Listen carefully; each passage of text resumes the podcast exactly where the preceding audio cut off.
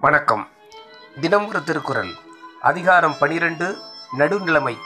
குறள் எண் நூற்றி பனிரெண்டு. செப்பம் உடையவன் ஆக்கம் சிதைவின்றி எச்சத்திற்கு ஏமாப்பு உடைத்து. பொருள் நடுநிலைமை என்னும் செம்மை குணமுடையவனது செல்வமானது அழியாது மேலும் மேலும் வளர்ந்து அவனுடைய மக்களுக்கும் பாதுகாவலாய் பயன் தரும் தன்மையுடையது. விளக்கம் முன்னே தகுதி எனப்பட்ட நடுநிலைமையே இங்கு செப்பம் என்று கூறப்பட்டது. உயிர்களுக்குரிய காம முதலாகிய குற்றங்களை போக்குவது நடுநிலைமையாகையால் அது செப்பம் என கூறப்பட்டது. தன்மை தட்பம் திண்மை திட்பம் என்பன போல செம்மை செப்பம் எனப்பட்டது.